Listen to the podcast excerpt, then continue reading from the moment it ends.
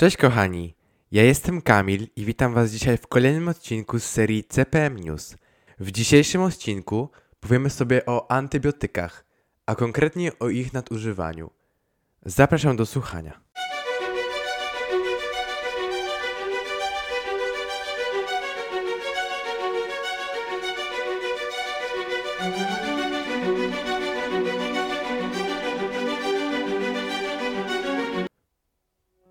W tysiąc dziewięćset dwudziestym ósmym roku Aleksander Fleming zaobserwował w warunkach in vitro na płycie Petriego hamowanie wzrostu gronkowca złocistego przez szczep grzyba pleśniowego.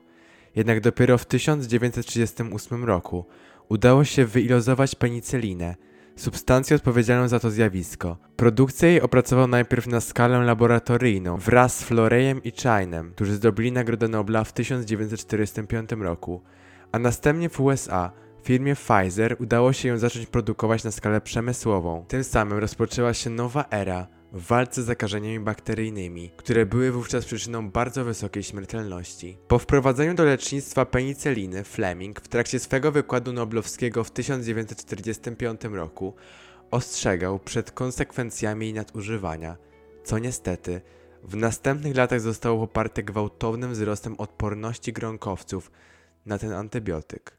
Nadużywanie antybiotyków widoczne jest zarówno w otwartej opiece zdrowotnej, jak i w szpitalnictwie. Pomimo wielu kampanii edukacyjnych, problem cały czas jest aktualny, a nadużywanie antybiotyków może doprowadzić do krachu medycznego, czyli tzw. antybiotykooporności. Tym samym problem antybiotykooporności stał się coraz istotniejszym wyzwaniem w leczeniu zakażeń, stanowiących jeden z najpoważniejszych problemów zdrowia publicznego. Biorąc pod uwagę skalę nadużyć antybiotyków, racjonalne użycie tych produktów, a przede wszystkim ograniczenie nadużycia tej grupy leków, uznane zostały za jedne z najważniejszych celów działań wielu organizacji, między innymi Światowej Organizacji Zdrowia W H O. Sprzyja tej sytuacji nadużywanie antybiotyków, a także bagatelizowanie problemów wynikających między innymi z braku wyobraźni zarówno lekarzy, jak i chorych o tym, że antybiotyk może kiedyś przestać działać.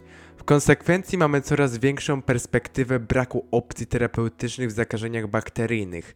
Nieuzasadnione stosowanie antybiotyków dotyczy w dużej mierze chorób wirusowych, które na przykład w ostrych zakażeniach dróg oddechowych są przyczyną około osiemdziesiąt procent infekcji. Niewłaściwe rozpoznanie etiologii wirusowej, nieuzasadniona asekuracja lekarza przed rozwojem infekcji bakteryjnej, mimo braków jej objawów klinicznych, a także wręcz wymuszanie przez pacjentów włączenia antybiotykoterapii jest niestety częstą przyczyną jej nadużywania. Ogromnym błędem jest wykorzystywanie antybiotyków, które pozostały po leczeniu zakażenia, na przykład pozostałych domowników czy aplikacja tego samego antybiotyku, który kiedyś pomógł, bez wizyty u lekarza i wykonania badania mikrobiologicznego. Wiedza na temat zakresu działania antybiotyków jest czasami zaskakująco niska. Bywają chorzy, którzy wierzą, że antybiotyk pomoże na wszystko, na ból głowy, bóle mięśniowo-stawowe czy grypę. Nadużywanie antybiotyków przez ich wielokrotne stosowanie kolejnych z innej grupy, tłumaczone nieuzyskaniem poprawy u chorego w terapii empirycznej, prowadzi często do poważnych konsekwencji wynikających z działań niepożądanych, rozwoju zakażeń grzybiczych, selekcji szczepów opornych.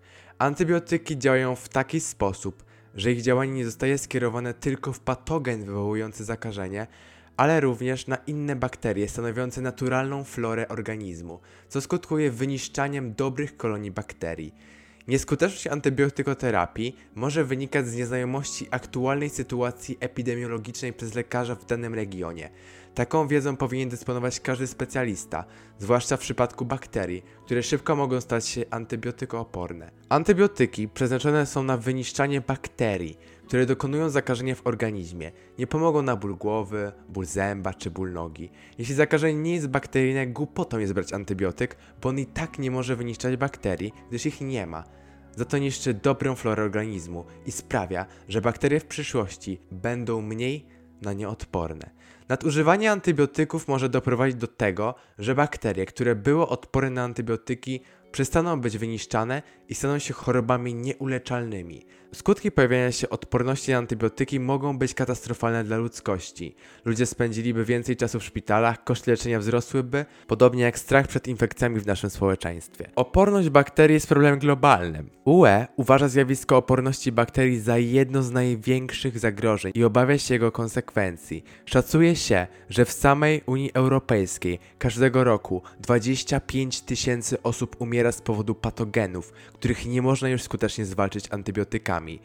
Jeśli teraz nie podejmiemy żadnych działań, do dwa tysiące pięćdziesiątego roku oporność na środki przeciwdrobnoustrojowe mogą być przyczyną większej liczby zgonów niż nowotwory, powiedział komisarz Unii Europejskiej do spraw zdrowia Vitenis Andrew Kaintis. Podsumowując, antybiotyki są przydatne, ale tylko w określonych sytuacjach. Nadużywanie ich może doprowadzić do tego, że leczenie wielu chorób stanie się po prostu niemożliwe. To już wszystko w dzisiejszym odcinku. Serdecznie dziękuję za wysłuchanie i zapraszam Was do kolejnych. Cześć!